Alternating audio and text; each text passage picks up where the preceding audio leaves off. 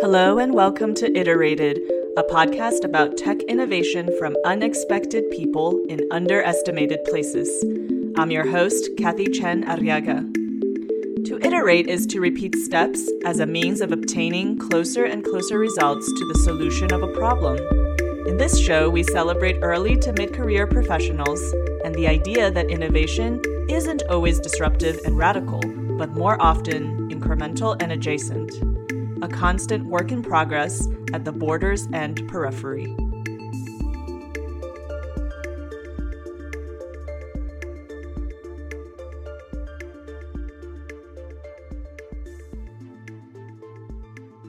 Jerome Morrison is a digital technologist, new media designer, and experiential creator. His fascination with the use and adoption of emerging technology propelled him to create new and unique experiences. He is currently working as product manager of technology innovation for Meow Wolf, an immersive arts and entertainment company based in Santa Fe, with sites also in Las Vegas, Denver, and near Austin. Jerome strives to bridge the gap between the fleeting neat factor of cool tech and the deeper meaningful moments it can facilitate and enable. Jerome has been featured on Code.org as a speaker on creative computer science career pathways. Furthermore, Jerome is a founding member of the Meow Wolf Workers Collective, which advocates and arbitrates for creative workers' rights. So, Jerome, welcome to Iterated Podcast. It's really great to have you. To kick us off, can you tell us a little bit about where you're from, what were you like growing up, and where did you go to school? Yeah, um, so that is definitely a tale um, because I am a Navy brat. I'm from everywhere and nowhere. So the the shortest way to tell the story is that I was born in Newport, Rhode Island, lived there for two years, and then I moved to Virginia Beach, Virginia, throughout all of the '90s um, till like about sixth grade. When then we moved to Yokosuka, Japan, where I lived on a Navy base for three years. So that was seventh, eighth, and ninth grade, and that was definitely some formative years being in that space um, and just being exposed to just everything that is Japanese culture. And then after that, I moved to Pensacola, Florida. Now, people said that I was going to have culture shock going to Japan, but I actually had culture shock coming back to the United States. Now, when my parents first told me we were moving to Florida, I thought it was like Orlando, and Miami, and Jacksonville, but it's not. It's lower Alabama. So it was definitely a bit of a culture shock. Be a uh, person from black descent moving back to the South. Two weeks after I graduated high school, my parents moved to Memphis, Tennessee, and I went to college at the University of Florida where I was for five years. And that's really where career trajectory really starts. Because um, it, it started bubbling in high school when I got very interested in the video production classes and started doing like short films for the closed circuit television network that we had in the school um, and doing like little commercials and skits and morning announcements and all of that stuff. So when I went to University of Florida, I joined the telecommunication production program. And so while I was there, I learned a whole lot about like film uh, production and, and television production. I learned about the business of media and like uh, the history of media. And then after film school, or like what I like to call like my background in film, I then went to grad school for New Media Studio at East Tennessee State University. It's a cross disciplinary department between the digital media department and the art department. And it's where I learned about video game engines, um, like the, the Unreal Engine. Because at the time what I wanted to study was VR, and this was before Oculus was ever kind of a thing. I was I was kind of interested in it. And the teacher who says, All right, if you're interested in studying that medium, like you need to learn about video games, so take my video game course. And so I, I learned the Unreal Engine and kind of how easy it is to just get spun up in a lot of those engines and take on templates or use particularly in Unreal their visual coding system. Back then it was called Kismet Today, I think it's known as blueprints, just these kind this visual programming language is what I know it as now. All of that sort of swirled together while I was in grad school, and I created this art project called the Hi-Fi God that uses the Microsoft Kinect and then made an art installation that uses those technical elements and then combines it with an old magic trick called Pepper's Ghost where you reflect an image onto a pane of glass and you can make it look like something is floating there. This pseudo holographic interactive installation that is a visitation with the personification and amalgamation of all the information that's ever been transmitted on the electromagnetic spectrum since the initiation of human manipulation of wireless communication. So, you were also involved in the vibrant, emergent digital art scene in Austin. How did you get started in the professional visual artist pathway? And how did you eventually end up at Meow Wolf? I continued doing other interactive hologram projects after graduate school, and I started getting plugged into the new media art scene there. Just first through weird artistic co ops. So, a couple months into Austin now, I'm like trying to build these weird holograms, and then I eventually take it to this event called Art Outside, and then just kind of from there i kept i just kept getting more and more embedded and ingrained and introduced to different aspects of the austin art culture and a lot of different art events and other people who were playing with this technology and doing new media stuff. Some of my roommates worked as projection map artists. And then one year in 2016 as we're coming back from my first burning man we stop off at Meow Wolf in Santa Fe, New Mexico, this new weird thing that we heard about. A lot of us are inspired by Meow Wolf. We move to Austin, Texas, start a um, there's an art collective that starts called Vision Gland. There's actually another one that's called Future TBD Collective. These different art collectives are kind of yeah based off of the Meow Wolf concept of like build out a bunch of rooms. Let's do a big art collaboration. We built that and then got the attention of people from Meow Wolf who came through that fall saw this installation that we had built in the backyard of the Austin Tinkering School. Um, a friend of mine who was part of Future TBD Collective was hired as the VP of technology. So then I get a phone call from, from people working at Meow for my friends. They say, hey, we've got a contractor position as a um, design technologist on this digital storytelling team. Are you interested? And I said, absolutely. So I picked up my stuff. I moved out here, and that was about four and a half years ago.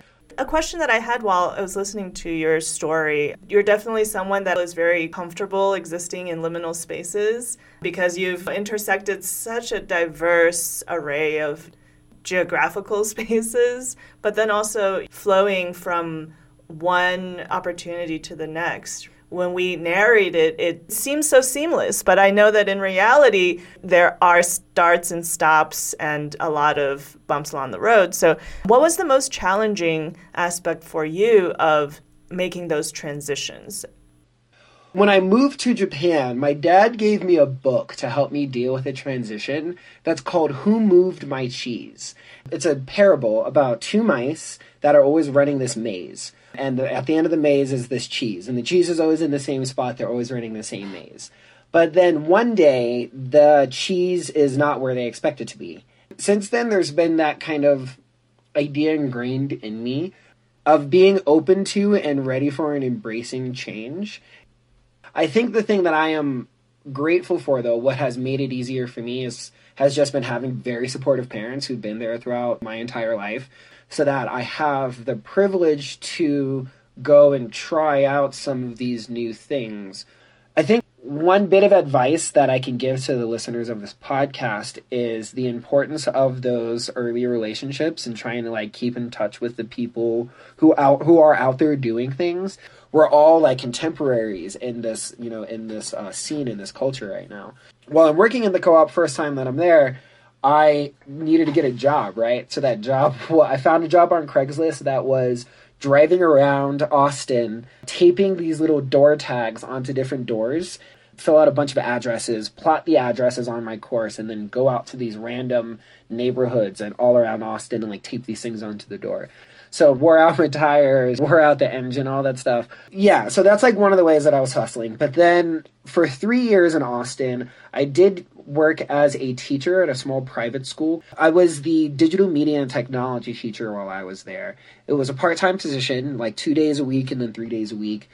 And so I got to devise a lot of media and technology classes myself, like through this through this place. And in fact, one of them that turned out to be the most popular was 2D game design. And the funny thing is, when I proposed this class, I had no idea how to design 2D games.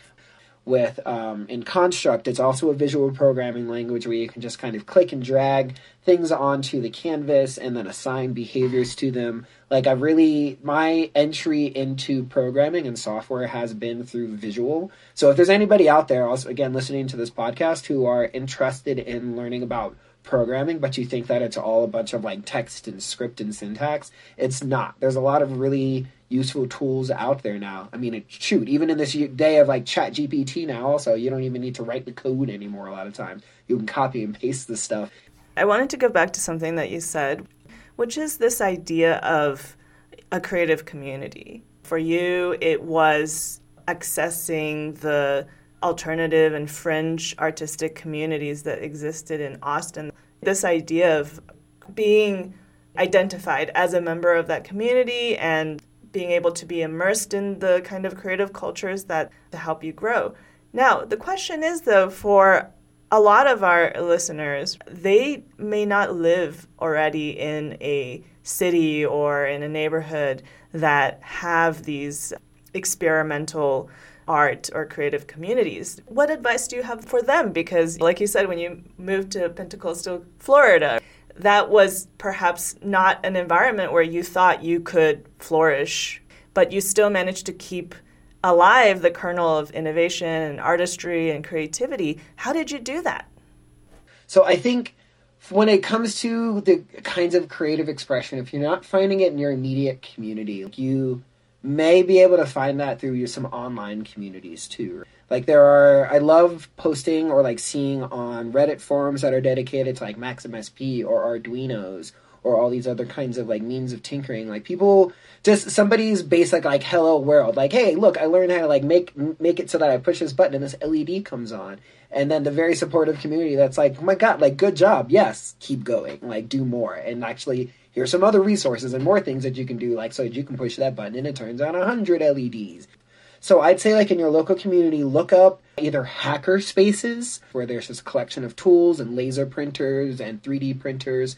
In fact, actually, um, public libraries have 3D printers now too, and other kinds of a lot like even VR headsets and these kinds of things to start checking out. Also, if there's any kind of tinkering schools that are around in your area, or, or like look for those kinds of DIY classes or like people who are hosting, you know, like little maker events where it's like come by and learn, you know, learn about Arduino. So, you know, it's it's relatively cheap to get started. It's a very supportive community online of people and you will definitely find some people in your local community. And if you're not, then like maybe you're the one who needs to start it too. Could you expound a little bit on what is creative technology?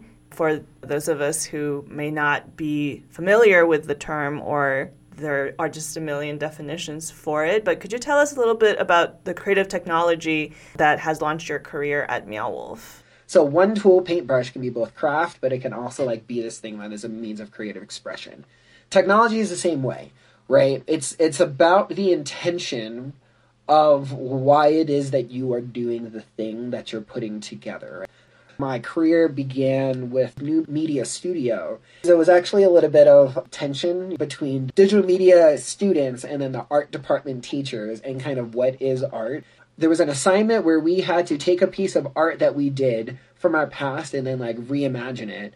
And what one person did was he recoded his entire game from scratch. It looks exactly the same. The teacher was like, no, this doesn't count. And all of us had to make the argument of like, no, look at that code. Are you telling me that that code is not beautiful? Also, more recently, through a program called Odyssey Works Experience Design Certificate, I was trying to figure out how to make technology go from just this neat factor to actually being able to use that to invoke a feeling you know, this isn't a Microsoft HoloLens 2. This is some sort of like interdimensional transducer. It's allowing me to peer into like the, the dimensions in between. What we do is magic. We're magicians.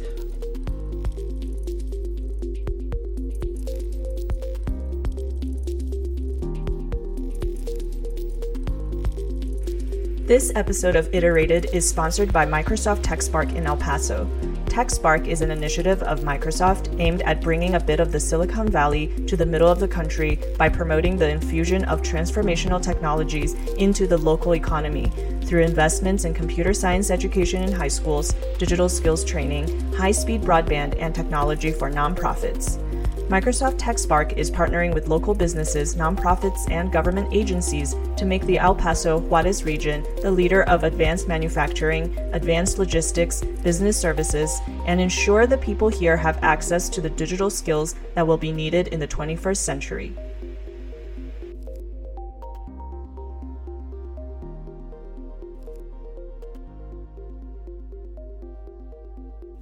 What was your favorite installation that you have worked on at Meow Wolf? So in Denver, if you get the the RFID cards, there's like a means of, of following some storylines. There's a quest you get.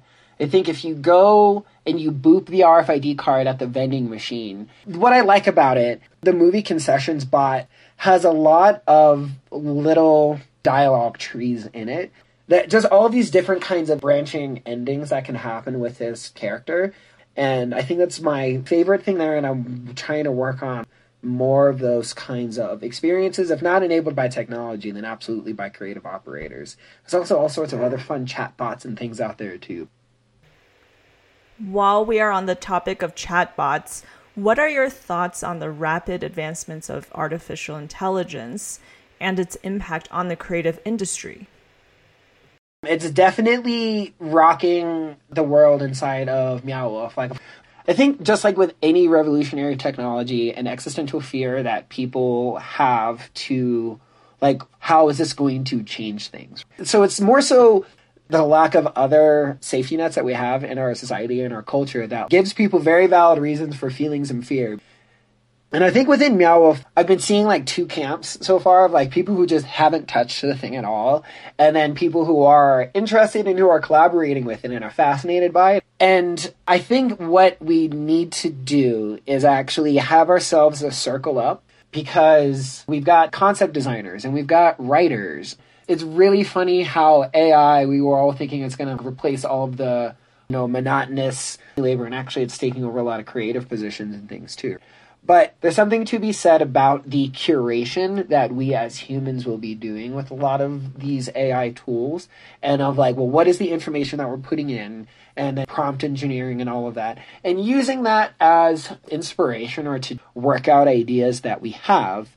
Those ideas are kind of meaningless without us as a means to interpret what they mean and to curate them creating a concept to like actually getting the things physically made and put into the installations. I like to think of this stuff more as a collaborative tool where the problem is it's on folks who are not creative and who are going to be looking for shortcuts. This idea of what is the time value of art and creation. And then the second piece is uh, at one point or another, we're really going to have to have some introspection around wage labor that's the real existential fear.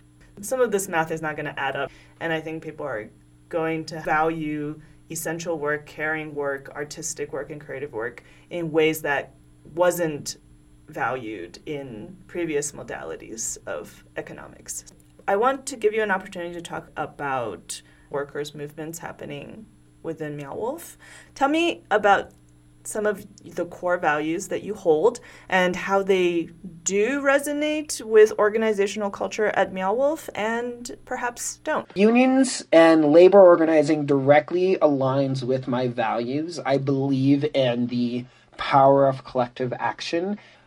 Learning about how people who literally built the house built this million dollar engine are having trouble keeping up with student loan payments and having trouble keeping up with rent and like can't afford to have tr- you know they want to have children but like the numbers just are not working out for them. Meanwhile i'm seeing folks that are being hired from florida california new york. And so it just became this little like microcosm of historical issues who now don't have any of the power. Why was I any more deserving of like the paycheck and of the kind of security that I had in the position that I had within the company? So then, you know, those conversations start happening. We meet with like a union representative, and then a couple months later, COVID happens. And then month, month after that, half the company gets laid off. Really galvanizing support through a lot of the internal debate that happened in Meow that was an interesting time for me to be able to go weave in and out of these different groups, these different factions, and just really try and sit and listen and understand our people's fears. And and seeing, well, those are all very valid grievances. So then that's the other thing I loved about the union is having a body that has a method by which we can uh, force a peek into leadership and into leadership decisions that are happening through like you know RFIs requests for information and especially with a lot of the beliefs that Meow was founded on too of being part of a collective and of ragtag disenfranchised folks who weren't able to bust into the Santa Fe high culture, you know, art scene. And so they're making things themselves. If Meowth cannot survive, like push those kinds of interests out and away and keep them at bay, then like, then, then it's over. It was amazing seeing hot labor summer of all of the different unionizing that was happening with like Amazon and Starbucks and that are helping people remember what collective action is capable of. This was before Denver and Vegas opened up, and there was the existential fear that, like, if we don't unionize and get something set by the time Denver and Vegas open up, they can do whatever they want to because they just have more cash money printing machine and no other kind of check. Even us unionizing in this very liberal kind of leaning space really goes to show you how deeply ingrained the anti-labor movement over like the last 60 years really has been. But we're seeing that change now. We're seeing the ways that like after the union how we released a million more dollars into people's pockets you know within the company have regular raises that are going to be coming through all these sorts of checks and balances these things that are happening. I mean, your main work deals with creative storytelling, leveraging technology as a tool to build out these ecosystems that exists only in the imagination of the creator. And then you are also participating in this very real infrastructure and capacity building work to promote equity in these uh, emergent economies. How do you cross pollinate your work in the digital spaces and then also in real world? Do you see any parallels or any ways that one has influenced the other? I was just the keynote speaker at Tech Connect in Tacoma, Washington, which was a um, an education conference for teachers. And while I was there, the topic that I spoke on was how the tools that video game designers use and different frameworks for approaching design can also be applied to a classroom setting. So the skills of the work that I've been learning, like I'm, I'm applying into work, I'm applying into my daily life, like I apply into relationships, and to friendships. It's really I, I'm coming to this conclusion that everything is experience design. All of this stuff is intentionally designed and for invoking certain kinds of feelings. What can we do better as people that have achieved a certain degree of decision making power and access? What can we do better to support emerging artists, designers, innovators, and entrepreneurs in underserved neighborhoods and in underestimated regions. Well, I mean, I'd like to think we're doing a good job of it right now, even in just the existence of this podcast and the intent for it, because I think the thing to do is to get the stories out there. It's important for the youngest of us to know that it gets better and that you can keep trying and then even like through some of the failures and setbacks that you have that if like you are persistent then you can achieve. But the thing is that persistence theme that i keep saying too it's easier to be persistent when you've got a good support network. And then once you're there get the story out there. Let other folks know and feel inspired to do that. But doing a good job of listening to other people too. By listening to seeing where this generation is at, people who are trying to come up and break into this and what are their the things that they're interested in too and the things that they're trying to pursue me telling my own story and saying and being just a good representative and getting my face out there and saying, hey, I am a person of color who is black and queer and works in like technology and like works at this space and here's the things that I did in order for me to get here. You will have your own path, but like the path is there. I am a success story. You can be one too. Thank you, Jerome, for a wonderful conversation. I look forward to interacting with all the amazing, wonderful, creative, experiential work you have and will be producing.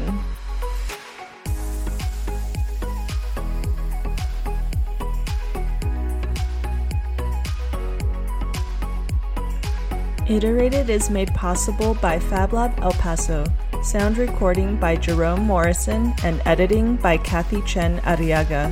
Subscribe and follow us for more future episodes on Apple Podcast.